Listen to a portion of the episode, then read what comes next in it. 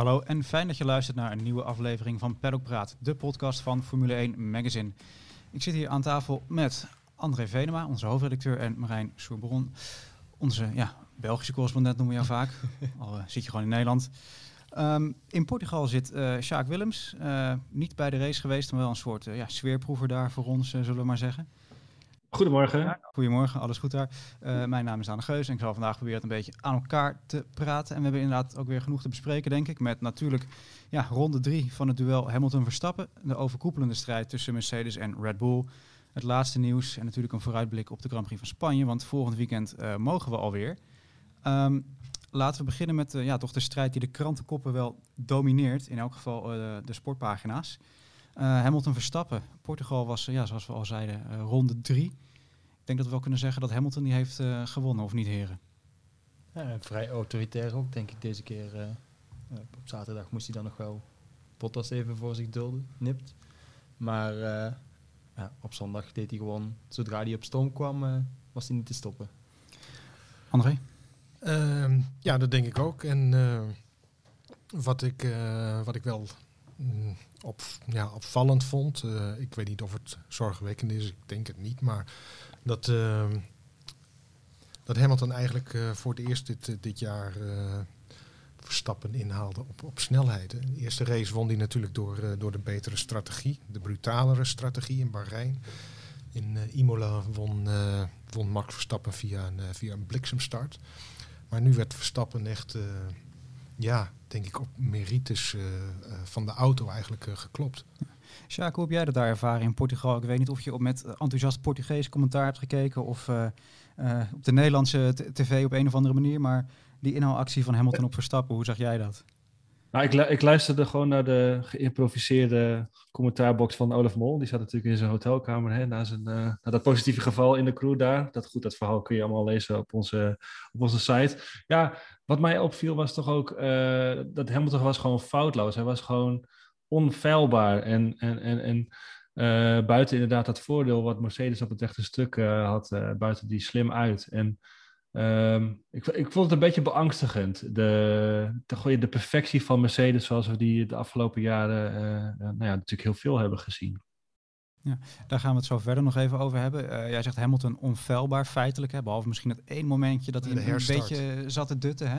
Ja. Um, om het over foutjes te hebben, Verstappen maakte er wel een paar, kan je denk ik wel zeggen. In de kwalificatie met de track limits, in de race met de track limits, misschien ook in de race hè, voor het duel met Hamilton. Hamilton zei ook van ja, Max maakt een klein foutje in het ronde wat mij die slinger gaf om eigenlijk er, er langs te komen. Uh, zien we hier ja. toch de, de, gevolgen van de, de, de titeldruk, de titelstrijd? Nou, dat vind ik nog misschien wel wat te vroeg om te zeggen. Ik denk, Verstappen haalde het zelf toch ook wel aan. Het waren toch ook omsta omstandigheden waren gewoon lastig. En, en Red Bull was gewoon duidelijk niet in zijn sas. En, daar, en Verstappen ook niet. Ik bedoel, die liep eigenlijk alleen maar uh, te klagen over de omstandigheden. En dat vond ik, vind ik ook niet echt des Verstappens. En hij zegt er, zegt er dan nog wel bij, natuurlijk is dat voor iedereen gelijk, maar hij wilde wel graag gewoon uitleggen waarom hij zelf natuurlijk niet, nou ja,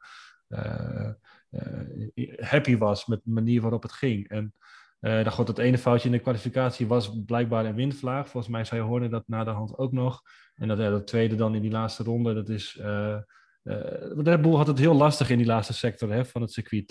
Het was steeds op hetzelfde punt van het circuit waar de banden duidelijk ja, te heet werden en waardoor de Red Bull begon te glijden. Ja, daardoor kwam je dan even buiten de baan terecht. En uh, nee, maar happy was hij niet. En dan is misschien zo'n tweede plek toch eigenlijk best goed uh, uiteindelijk, uiteindelijk, Ja, dat, dat wou ik dus eigenlijk, uh, dat wou ik dus eigenlijk ja, zeggen. Ik denk, die heb ik even voor je afgepakt. Uh, ik denk dat de tweede plek misschien wel een, een, een, plek beter is dan die, dan die vooraf had verwacht of gehoopt. Over afpakken gesproken. André heeft een blikje water uh, gepakt, zie ik. Maar uh, ik oh. ben uh, op corona getest vanochtend, dus het zal vast wel goed zitten. Um, Marijn, Hamilton, Verstappen, hoe zeg jij dat? Je, je zei ook al, hij heeft die strijd dominant gewonnen. Um, gaat Hamilton, denk je, kunnen teren op zijn ervaring als, als zevenvoudig kampioen in, in dit duel? Of denk je van Verstappen kan dat toch ook wel, wel aan? Nou, ik denk dat de ervaring, die hebben ze beide. Maar wat ik wel het gevoel heb dit jaar is dat nu Hamilton eindelijk een keer wordt uitgedaagd door iemand anders dan zijn teamgenoot, dat, dat het wel echt het beste in hem boven gaat halen. Dat, dat het vuur nog maar eens aanwakkert, zeg maar. En dan, ja, dan, eh, dan wordt hij heel moeilijk te kloppen wel, vrees ik. Ja, eerder een versnelling erbij dan... eh, Ja, hij zal niet, eh, niet rusten, nee. nee, nee. Ehm, Dat geeft hij zelf trouwens ook eh, steeds aan. Hè, van dat, dat, hij, dat hij leeft voor, voor, voor, dit soort, eh, voor dit soort duels. Dit soort duels. En ik heb het eh, volgens mij al wel eens eerder gezegd. Ik denk dat bij, bij Hamilton, zeker nu hij een, een echt een, nu het echt een duel met, met Max Verstappen aan het worden is, dat hij als hij deze, als hij dit jaar het kampioenschap wint, weet je, dan, dan, dan denk ik ook wel dat het eh, dat de verhalen dat hij alleen maar kampioen is geworden, omdat eh, hij zo'n goede auto eh, steeds heeft gehad, dat die dan ook wel eh, dat die dan ook wel voorbij zullen zijn. Hij zal, hij zal, hij weet. Als ik Max Verstappen in een rechtstreeks duel versla om de titel, weet je, dat geeft zijn titel echt, dat voorziet zijn titel van een, van een, van een, gouden, van een gouden randje. En je bent misschien ook wel, het is misschien wel verleidelijk ook om te zeggen van nou, het was weer zo'n saaie eh, Hamilton-overwinning en dat komt door zijn auto. Maar reken maar dat het, dat het geen makkelijke was. Want je zag gewoon ook in de rondetijden, ze waren elkaar constant aan het pushen. Er was gewoon geen ruimte voor eh, om even de aandacht te verslappen. Het was echt, eh, echt wel een man tegen man gevecht eh, gisteren. Dat, dat zag er misschien niet zo uit, maar als je even naar, bijvoorbeeld naar die, naar die, die, die rondetijden keek, het was constant waar ze elkaar aan het uitdagen om, om elkaar te matchen qua, qua rondetijden. Ja. Dan ging het natuurlijk echt om elke millimeter. Soms werden er zelfs iets te veel millimeters of centimeters gepakt. eh, met eh, ja, toch vermaledijde track limits. Eh, vooral Max Verstappen en Helmut Marko eh, waren daar niet zo over te spreken. Hebben zij een punt wat dat betreft? Ja, ja, nee, de track limits, het feit dat ze zo'n groot, groot deel van het verhaal maken, is, is natuurlijk frustrerend. Maar de regels zijn wat ze zijn en iedereen kent de regels. Als op vrijdagochtend wordt bekendgemaakt in bochten X en Y, Mhm. hebben we de, de track limits aangepast. Dan is het maar aan het team om zich daaraan te houden en, en iedereen te informeren. Dus ja, de Ja. regels zijn wat ze zijn. Ja, dat is toch natuurlijk de rol ook van de, van de teammanager, die, eh, die ook bij al die, eh, bij al die sessies zit. Die, eh, ik, ik kan me voorstellen dat een coureur eh, misschien wel eens eh, iets niet leest of iets niet meekrijgt. Ja. Hè, maar daar, daar heb je in principe de teammanager voor die, eh, die, dat, eh, die dat uitlegt. Maar dat is moet uitleggen. Dat is opmerkelijk, hè, dat Max Verstappen na de race zei van ik wist niet Ja. dat ze dat in bocht 14 deden, terwijl het dus zaterdagochtend gecommuniceerd was richting de teams blijkbaar. En dat Er was dus stond, eh, dit jaar. nee. De bo- deze bocht stond in het roze inderdaad. Dus die is later aangevuld. Ik geloof inderdaad op zaterdagochtend. Dus Ja. dan vind ik dat je daar, eh, al in dat wat je zegt eh, André, als teammanager moet je daar je cour- coureurs op attenderen. Van pas op, daar wordt nu ook gekeken en Ja. dan word je gepakt. En het kwam al een beetje, een beetje knullig over, vond ik. Eh, niet zozeer van Verstappen zelf misschien, maar Nee, al- als nee, team. nee. Een nee. verbeterpuntje wat huiswerk betreft, denk ik. Ja, absoluut. Ja. Lijkt me wel. Het gaat natuurlijk al weken over die, die strijd Hamilton-Verstappen en een beetje het Hollywood-gehalte wat het heeft. Hè. Het wordt, wordt graag opgeklopt als eh, de strijd van de eeuw, of de strijd van de millennium misschien wel. Kijk naar het schouderduwtje. Ja, ja, ja. jongen, jongen, jongen. Verstappen zelf eh, lijkt zich er nog niet zo mee bezig te houden, had ik de indruk. Hè. Die zei volgens mij van ja... Nee, maar ik denk ook dat, eh, ik bedoel, zo zit hij, zo zit hij ook in elkaar. Hij, Max Verstappen die kijkt nooit verder dan, dan, de, dan de volgende race. Hmm. En hij kijkt ook bijna nooit meer eh, om naar wat, er, eh, naar wat er gebeurd is. Ehm, en dat zal niet anders zijn. Kijk, Max Verstappen heeft net als, eh, als, Mac, of, als Lewis Hampton een geweldige geldingsdrang. en hij weet, hij weet dat dit jaar zijn eerste kans is om, om, om, om het kampioenschap te rijden. Dus dat, gaat, dat, gaan wij nog, eh, dat gaan we het hele seizoen zo krijgen als de auto's tenminste qua ontwikkeling ook gelijke, gelijke tred gaan houden. Is het oprechte desinteresse in die, in die, die, die romslomp eromheen, zal ik maar zeggen? Want eh, ik vond het wel grappig, een Britse collega Andrew Benson van de BBC, die vroeg Mm. het ook aan Max. Van ja, je herhaalt een beetje dat Nico Rosberg mantra van 2016. Van ik bekijk het race per race en ik bekijk het training voor training. Is het echt zo? Of is het ook een manier om je een beetje af te sluiten van, van al die externe eh, factoren wat dat betreft? Mm, nee, dit, ik, ik, denk, ik denk oprecht dat, uh, dat, dat, zijn, uh, dat dat zijn werkwijze is. En zo werkt hij natuurlijk ook met, met, met, met dat zeggen zij, dat zegt Raymond, Raymond van Meulen, zijn manager, en Jos, zijn vader, die zeggen dat ook van. Wij houden alles bij hem weg. Het enige wat Max moet doen is hard rijden in die, in die auto. De klok is, is alles bepalend. En wat er verder allemaal omheen gebeurt, dat proberen ze allemaal bij hem, bij hem weg te houden. Dus hij, dat, dat, dat is de manier waarop, waarop, waarop hij werkt. Ik denk echt niet dat dat, dat, dat een, een spel of een, of een rol is. Nou, dat, nee, ik ben er ook wel van overtuigd dat, dat dat echt de manier is waarop Verstappen erin staat. En bovendien is het ook gewoon in mijn ogen al sinds de correcte topsportmentaliteit om... Je kan maar één ding in handen hebben en dat is de volgende sessie. Dus waarom je druk maken over wat nadien komt... Ja. Ik denk dat hij het ook gewoon echt ziet als verspilde energie om daar... Ja iets over te zeggen of om, om druk over te maken. Hij, uh, wat Marijn zegt, hij kan, heeft alleen maar controle over wat hij op de baan doet. En verder, hè, ons, de pers, het is misschien niet, uh, niet, niet altijd even interessant, maar dat is gewoon hoe hij in elkaar steekt. Hij zal niet uh, hoog van de toren gaan blazen. hij doet zijn marketing dingen voor Red Bull en voor de rest is hij echt alleen maar gefocust. Ja. Praat. Word nu abonnee van Formule 1 Magazine en mis niets van Max Verstappen's jacht op die eerste wereldtitel. We hebben drie verschillende aanbiedingen. We hebben als eerste 9 keer Formule 1 Magazine en één special en dat voor 55 euro's. Dan krijg je ook nog de gratis preview special van 2021 erbij en nog eens twee kaarten voor het Official F1 Racing Center in Utrecht. Je kan ook gaan voor de 18 keer Formule 1 Magazine en drie specials. Ook weer diezelfde twee kaarten voor het Formule 1 Racing Center en de preview special gratis. En dat voor een totaalprijs van 89 euro en 99 centen. Dan is er ook nog het anderhalf jaar abonnement. Dezelfde twee kaarten voor het Formule 1 Racing Center. Die preview special, 27 keer Formule 1 Magazine. En dat alles voor 118 euro en 50 cent. Voor deze aanbiedingen ga je naar formule1.nl. Rechtsboven staat daar een grote groene knop. Abonneren. Klik daarop en registreer je als een nieuwste abonnee van ons prachtige magazine. Formule 1. Pedalpraat. Goed, we hebben het over Verstappen uh, Hamilton gehad. Laten we nu even naar Mercedes Red Bull kijken. Hè. Toch de, de, de, ook een strijd natuurlijk die heel fel is. Um, het voelde tijdens het weekend in Portugal af en toe misschien een beetje alsof Mercedes die, die tweestrijd aan het kantelen was. Hè. Had iemand anders die indruk van nu zien we Mercedes toch weer boven komen drijven? Ja, waar ze in het begin van het seizoen toch wel net achter leken te lopen op Red Bull, uh, lijken ze die rol op, op, op drie races alweer gekanteld hebben. Dus uh, ja, dat is dan ook wel die kracht van Mercedes, dat ze altijd aan 110% zitten. Ja. En dan is het nu gewoon aan Red Bull om, om echt die strijd, zij het wat dat voor 2022 betekent, um, maar echt een jaar lang gewoon volle bak te gaan, om het op zijn Vlaams te zeggen. En dan... Uh, dat is ook Nederlands hoor. Ook. André, hoe zie jij dat? Jij bent altijd heel erg onder de indruk van Mercedes. Van alles van de catering tot en met de communicatie tot de auto's aan toe. Uh. Ja, nou ja, weet je, ik vind, uh, ik, ik vind Mercedes uh, in alle opzichten een, een voorbeeld voor, voor, voor eigenlijk hoe teams zouden moeten werken in de Formule 1.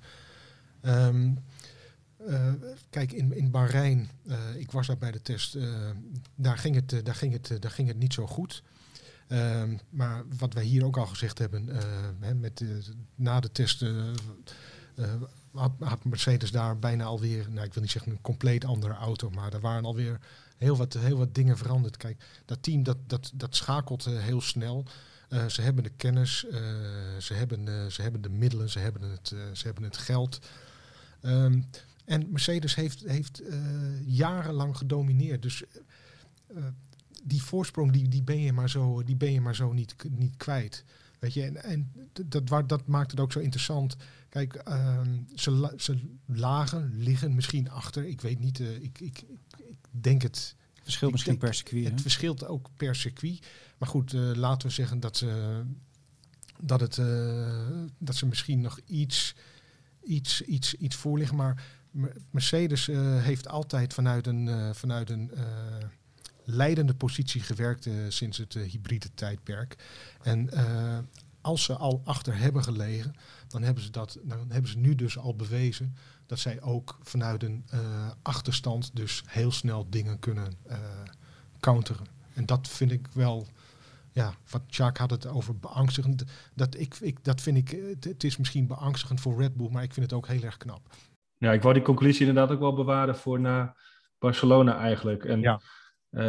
Eén teken wat ik wel, wel, dan wel tekenend vond, en dat kan natuurlijk ook weer aan een afstelling liggen, is inderdaad de snelheid op het rechte stuk. Hè, het gemak waarmee natuurlijk Ja. met een DRS Hamilton, Hamilton er voorbij gingen, maar ook de moeite die Verstappen had om met die open DRS eh, Bottas. Hij kwam er gewoon niet aan te pas. Hij kreeg het niet voor elkaar om daar toe te slaan. En dat vond ik dan nog wel weer zorgwekkend. Ik sprak net eh, met Serge, Sergej Sirotkin, onze columnist op maandag. Ja. En die, die merkte wel terecht op, hè, Barcel- Barcelona is natuurlijk de eerste echte graadmeter. Ieder, ieder team kent elke centimeter van het circuit en zou moeten weten hoe de auto zich daar zal gedragen. Dat is de, de echte test. Hoe ver zijn we qua eh, snelheid? Hoe goed kennen we onze auto? Hoe goed kunnen we onze auto voorspellen? En nou ja, ook vanaf dat moment, hoe kunnen we daar verder? Dus ik denk, ik zou die conclusie nog even bewaren voor na dat weekend. Laten we daar maandag op terugkomen. Is, eh, hè, hoe zijn de verhoudingen? Maar eh, ja, wat ik zei over dat beangstigen, dat klinkt misschien een beetje heel erg pro-Red Bull, maar ik bedoel er gewoon mee van, eh, je ziet ze alweer komen, zeg maar. Ja, Ja, we hadden natuurlijk ook Bottas op pole, hè, ook met minimale verschillen natuurlijk weer. Reed in het begin van de race een, een tijd op kop. eh, toonde bij de herstart een gochme wat we misschien eigenlijk niet van hem gewend zijn. Eh, maar liet zich daarna wel weer twee keer makkelijk pakken natuurlijk. Eh, had wel wat pech met de pitstop, vond ik. Die was natuurlijk traag bij, eh, bij Mercedes, waardoor Verstappen er een stuk korter achter zat. Deed hij weer de job die we van hem gewend zijn als, als, als wingman? Of zien we hier toch weer de Bottas die, eh, die het kopje laat hangen? als hij een goede wingman eh, was geweest, was hij natuurlijk gewoon tweede geworden. maar goed, eh, ik denk dat zelfs in een, dat heeft het, het verleden ook al wel een beetje, een beetje uitgewezen. Eh, Valtteri Bottas in een toch, nou, tussen aanhalingstekens superieure Mercedes is over het algemeen eh, is niet, eh, eh, niet altijd een, eh, Partij voor Max Verstappen. een, een partij voor, voor, voor, voor Max Stappen. eh, dus Ja. eh, Ik moet wel zeggen, dat, het, het, het zit, hem wel niet, het zit hem gewoon niet mee dit seizoen tot nu toe. Maar ik, dat, het, het zit hem niet mee, maar het zit hem al zo, eh, het zit hem al zo vaak dat niet klopt. mee. Misschien, hij, hij kan misschien, het niet keren als hij het kan niet het niet keren, weet je. Misschien, misschien, Nee. misschien is het niet alleen maar, eh, het is niet alleen maar pech, denk ik. Goed, eh, Russell rijdt tegen hem aan voor de vorige race. En nu heeft hij dat, dat, had ze dat probleem met die sensor, geloof ik, bij een uitlaat. Waardoor hij korte tijd even minder vermogen had. Die pitstop komt daar nog eens overheen. Het is wel weer tik na tik. Dat moet wel enorm frustrerend zijn. En ik moet ja zeggen, inderdaad, hij kan het niet omkeren. Dat zit natuurlijk wel weer dat mentale eh, aspect eraan. Dit heeft hij al jarenlang, kan hij dit al niet keren. Dus ja, wie zegt dat hij dat dit jaar wel zou kunnen? Ik eh, denk niet dat er veel mensen zijn die daar nog in geloven. Ik, Want laat, laten we eerlijk zijn, eh, ik bedoel, eh, hij is al jarenlang geen, geen serieuze uitdager van, eh, van Lewis Hamilton. Terwijl hij dezelfde auto heeft. Laten we het even hebben over de jongen die dezelfde auto heeft als Max Verstappen dan ook. Sergio Perez. Ehm, wordt natuurlijk een beetje geacht om die, die wingman-rol te spelen bij, eh, bij Red Bull.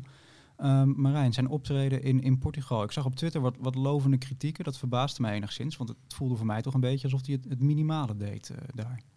Ja, hij speelde wel de rol van, van ultieme teamspeler door 52 ronden denk ik door te rijden op die, die medium set waarop hij start.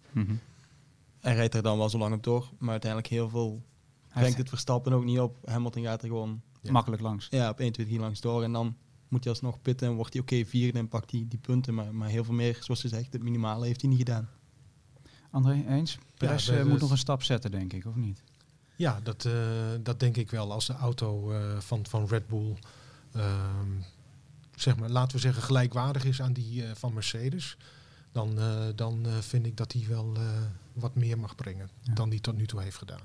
Nou, ik wil zeggen, eh, ook iemand waarbij het ook nog niet allemaal mee zit. Weet je? Het, is, het te- te- tekent wel weer hoeveel, hoe alles goed moet gaan, wil je eh, vooraan mee kunnen. En eh, goed, zijn start was niet denderend. Hij laat zich ook een beetje piepelen door Norris, vond ik. Hij zei zelf iets over, ja, Norris was buiten de baan. Ja. Eh, ik dacht dat, dat hij me voorbij zou eh, laten gaan. Ik denk, ja, een waarom beetje ga je... naïef, hè? Ja, dat vond ik wel een beetje naïef. Norris. En sorry, eh, was er nog één ding. Ik vond, ik vond die Ja. stap van de, de set van Red Bull om hem dan buiten te laten rijden. Wat, had- wat hadden ze nou gedacht? Dat hij eh Hamilton vijf seconden ging laten verliezen Ja. of zo? Dat, nee, dat, Het was een vrij groot gat om, eh, om op te vangen voor Verstappen, inderdaad. Hè? Ja, Ja. Ja, maar goed, weet het inderdaad ook, weet je, dat, is- dat, dat begreep ik ook niet helemaal. Waarom? eh, Nee. ah, ik bedoel, we zagen het ook toen, eh, toen eh, Hamilton erachter zat, achter zat. Het was ook binnen een vloek en een zucht was hij er voorbij. Ja, goed, het, het kon, dus ja, waarom ook niet. Maar eh, het oogde een beetje alsof ze hem niet te bungel, eh, vond ik zelf. Maar, goed, je wilt het over Ja. Norris hebben. Ja, Sjaak, jij noemt net Lando Norris. Voor de derde keer op rij eh, best of the rest dit jaar. Is hij een beetje de, de verrassing van het seizoen misschien? Ik had, ik had niet verwacht dat hij er meteen eh, zo, nou ja, laten we zeggen, eh, tussen aanhalingstekens dicht op zou staan. Nee, ik vond hem vorig jaar best wel eh, tegenvallen. En we hebben het volgens mij in onze preview ook al gezegd. Dit wordt wel een, een belangrijk jaar voor hem om die volgende stap te zetten. En hij kreeg natuurlijk met Ricciardo een teamgenoot van, van formaat. Nou ja, tot nu toe. eh Ricciardo heeft het over dat hij nog heel erg moet wennen qua rijstijl. De McLaren is nog niet helemaal zijn auto. Maar toch, Norris leidt hem wel nou ja, even om de oren de afgelopen drie eh, races. Dat, eh, dat moeten we hem nageven, denk ik. Ik zag één Britse publicatie suggereren... nou, misschien moet Mercedes gewoon die Norris strikken voor volgend jaar. Ja, maar Britse publicaties die die schrijven altijd over Britten. Ik bedoel, Ja, die hebben een beetje een eh, rood-wit-blauwe bril... waar wij een oranje bril hebben natuurlijk. Maar eh, Iedereen moet maar bij Mercedes gaan rijden, volgens hun. Ik denk dat de Britten het liefst eh, nog, een, eh, nog, een, of nog een Brit naast eh, Hamilton bij Mercedes willen. En die krijgen ze waarschijnlijk volgend jaar ook wel. Ja. Ehm, en, en McLaren wordt natuurlijk ook gewoon een topteam, laten we wel wezen. Die zetten die lijn echt wel door nog. over de Grand Prix in Portugal kunnen we verder vrij kort zijn, denk ik. Ehm, het voelde alsof het spannend zou worden. En het was ook wel een beetje spannend, maar het was niet echt een eh, spektakelstuk, hè? Nee, je voelde doorheen de race. Er was wel wat spanning, omdat ja, die ronde, zoals Sjaak net al zei, die Mhm. rondetijden die zaten constant heel dicht bij elkaar. Maar er kwam eigenlijk nooit echt dat moment. En als je dan aan het einde van de race ook nog die, die strijd om dat bonuspunt nodig hebt om het echt spannend te maken, dan, ja, dan valt dat wel samen hoe, hoe de race eigenlijk was. Ik dacht, misschien kunnen we nog een klein eh, spotlightje geven aan Mick Schumacher. Niet dat hij niet genoeg aandacht krijgt vanwege zijn achternaam. Maar die had best een lekker weekend. En die is toch op zich, hè, zeker als je het vergelijkt met die jongen in de andere Haas-auto, eh, wel bezig aan een, eh, ja, een, een rookie-seizoen zoals het hoort, hè, Sjaak? Je ziet hem vooruit gaan, vind ik. En, eh, eh, Harde werker, hè?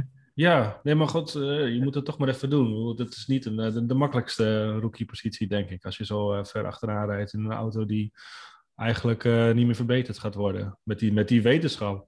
Instappen en dan toch die sta, vooruit gaan. Ik vind het, het spreekt wel voor hem. Ik ben niet super fan van hem. Of wel als in, ik ver- ik verwacht niet wereldtitels meteen van hem of zo. Maar ik vind het wel knap dat hij, dat hij, zo, dat hij zo presteert. Ik Ja. denk dat, dat alles wat beter is dan voorlaatste, zeg maar, een prestatie is in die, in die haas. Dus eh, in dat opzicht eh, heeft hij heel mooi gepresteerd afgelopen weekend.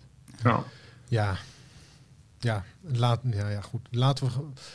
Ik bedoel, we hoeven Geef hem de tijd. we- we- ja, Ja. oké, maar en, en we hoeven ook niet. eh, we kunnen toch ook wel gewoon zeggen dat Mazepin eh voorlopig. Dat is eh, dat is, dat is, ja, weet je, die, die heeft in principe gewoon niks te zoeken in de Formule 1. We hebben straks een leuke eh ook van Koen Vergeer, die je misschien wel van gedachten doet veranderen, André. Oh. Al betwijfel ik het. Hij is erg sterk, dus blijf zeker luisteren. Ehm. Heel kort, Portugal, Portimao, natuurlijk toch op de kalender gekomen door, door de coronaperikelen. Zien we die in een normaal jaar graag terug? Niet, niet in deze Een staat. beetje twijfelachtig, maar... Ik vind het, ik, Een ik vind beetje- het een mooi circuit qua eh, layout, maar als ik de Formule 1 was, dan zou ik mijn geld terugvragen. Want eh, als je eh, zo'n baan hebt voor, en, het, en, en de, de koningsklasse komt langs en ja, ik vond het best wel een beetje gênant. Het is net weer als Turkije vorig jaar, dat vond ik ook echt zonde. En natuurlijk, het zijn de beste coureurs van de wereld en ze moeten er maar mee leren omgaan, maar je hebt toch het liefst dat een auto gewoon maximaal kan gaan op zo'n mooi circuit. Ja, ik denk dat eh, ik, het is inderdaad, het ligt prachtig en eh, het, ziet er, het ziet er allemaal heel mooi uit met die, met die hoogteverschillen. Maar of het een, of het een aanwinst is, aanwinst is eh, om, eh, om op te racen voor, voor, voor spanning en zo, dat, eh, Ja. dat denk ik niet. Ik bedoel, ik denk dat als Hamilton en Verstappen je circuit zo afkraken, dat je niet zo heel veel kans hebt om nog weer een, eh, een mailtje te krijgen volgend jaar. Denk je wel? Dat lijkt me ook niet. Ehm, komend weekend gaan we naar een circuit dat natuurlijk al jaren vaste prik is. En André noemt net de woorden spanning en race in één woord. En die worden dan niet vaak geassocieerd met Barcelona in Nee. Spanje. Laten we toch een beetje positief proberen te zijn. Wat verwachten we ervan, ook nu het eh, toch zo spannend is vooraan wel? Eh, ik verwacht heel veel van hetzelfde. eh, zoals we de afgelopen drie races hebben gezien. Het zal eh, ehm, Bottas, Hamilton en eh, Verstappen die, eh, die gaan uitmaken wie, eh, wie de pole eh, pakt. En ik denk eh, dat degene die de pole pakt zaterdag de, de race zondag ook gaat winnen. Marijn? Ja, ik vrees, voor- om over, over de race gesproken dan, qua raceverloop vrees ik een beetje zoals eh, dat we krijgen zoals we gisteren gezien hebben. Ja. Barce- Barcelona staat zelden garant voor, eh, voor, voor echt spannende, leuke races. Ik kijk heel erg uit naar de zaterdag. Dat wordt volgens mij de echte, eerste echte krachtmeting. En dan wordt gewoon duidelijk wie er op dit moment eh, de bovenliggende partij is. En ik wil zeggen, André zei het nog, spanning en Barcelona gaan niet echt hand in hand samen. Ik kan me wel nog een gevecht herinneren tussen eh, Hamilton en eh, Vettel. Met die mooie inhaalmanoeuvre zo op het rechte stuk. Was volgens mij nog in mijn herinnering nog best een spannende race voor Barcelona begrippen. Maar oké, het is niet... het, is geen, het zal geen Imola zijn, nee. Dat, het is meer de spanning van wie, eh, wie is er het sterkst op dit moment. Ik denk dat die spanning nog wel redelijk veel goed zou kunnen maken. Goed, laten we toch eh, misschien tegen beter weten inhopen dat het een leuk weekend wordt daar. Dat was het weer voor deze aflevering van Paddock Praat. Vergeet ook onze videoshow Parabolica niet te kijken. Deze komt later deze week online met natuurlijk de vaste uitlegrubriek met MP Motorsport, Tom's Top Livery en mooie verhalen achter mooie foto's van Peter van Egmond. Verder vind je de laatste editie van ons magazine natuurlijk in de winkel. Je mag weer shoppen zonder afspraken, dus doe dat ook vooral. En voor al het laatste nieuws hou je natuurlijk onze vernieuwde website formule1.nl in de gaten. Wij zijn er vrijdag weer met een update vanaf het circuit in Barcelona. Voor nu gaan we eruit met de uitloopstrook van Koen Vergeer over de al dan niet democratisch verkozen Driver of the Day in Portugal. Bedankt voor het luisteren. De uitloopstrook van Koen. Beste luisteraars, deze week sta ik met plezier mijn column af aan Papa Mazepin. En heus niet alleen omdat hij beter betaalt dan Formule 1. Daar gaat hij. Driver of the Day. Weet je wat het is? Jullie gunnen het Nikita niet.